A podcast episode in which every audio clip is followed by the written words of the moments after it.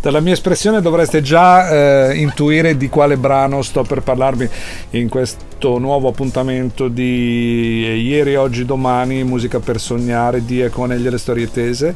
Questo è il titolo.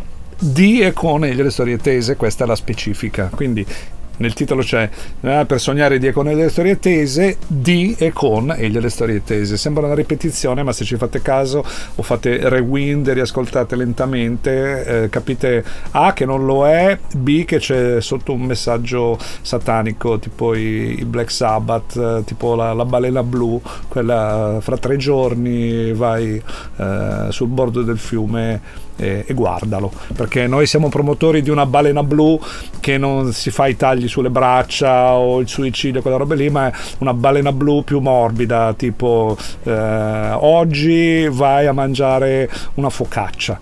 Questa è la balena blu di Elio e le storie tese ma ritorniamo all'argomento che non è la balena blu, ma è eh, la canzone del giorno. Parliamo di Che felicità eh, di eh, Giorgio Bracardi.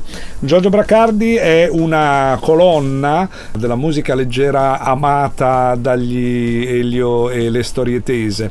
Ehm, I più attempati tra noi e tra voi eh, dovrebbero ricordarlo all'interno del grandioso programma radiofonico Alto Gradimento Movimento di Renzo Arbore e Gianni Boncompagni. Giorgio Baccardi interpretava diversi personaggi, mm, il mio preferito era il professor Torvaianica, che era uno studioso era un musicologo, un paleomusicologo che andava alla ricerca di eh, tribù che erano rimaste al, all'oscuro dei progressi del mondo contemporaneo e vivevano in modo molto istintivo la propria musicalità eh, componendo canzoni tribali e rituali. La cosa bella è che queste canzoni che erano tutte tipo così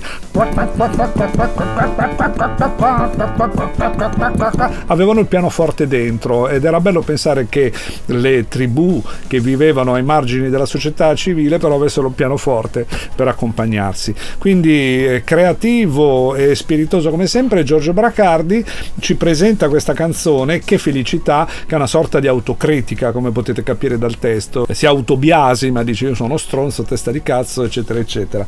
Eh, però dice che felicità, come dire, sì è vero, ho dei limiti, sono un essere umano, però eh, provo entusiasmo della vita nonostante le mille traversie che la vita mh, mm, mi ha posto di fronte. E queste traversie sono l'abbandono della persona amata e il successivo ritorno della persona amata che eh, se ne va rovina economicamente il protagonista, ma poi torna con uno zozzo ermafrodita. Sto citando, non sto entrando nel merito qualitativo dell'ermafrodita, sto citando una parte del testo.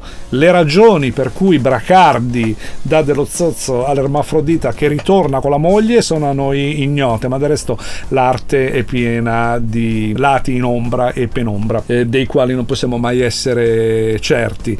C'è questo ritmo incalzante tipico dello stile Bracardi, quello dell'iniziare lentamente qua, qua, qua, qua, qua, facendo sempre qua, qua, qua, una cosa molto bracardiana, e poi eh, aumentare di velocità verso il fondo. E quindi ascoltiamo insieme Che felicità di Giorgio Bracardi, eh, eseguita da Elio le storie tese, magari con un buon bicchiere di rosolio di fronte ad un paesaggio di campagna o magari, che so, nelle Langhe o nel Ragusano.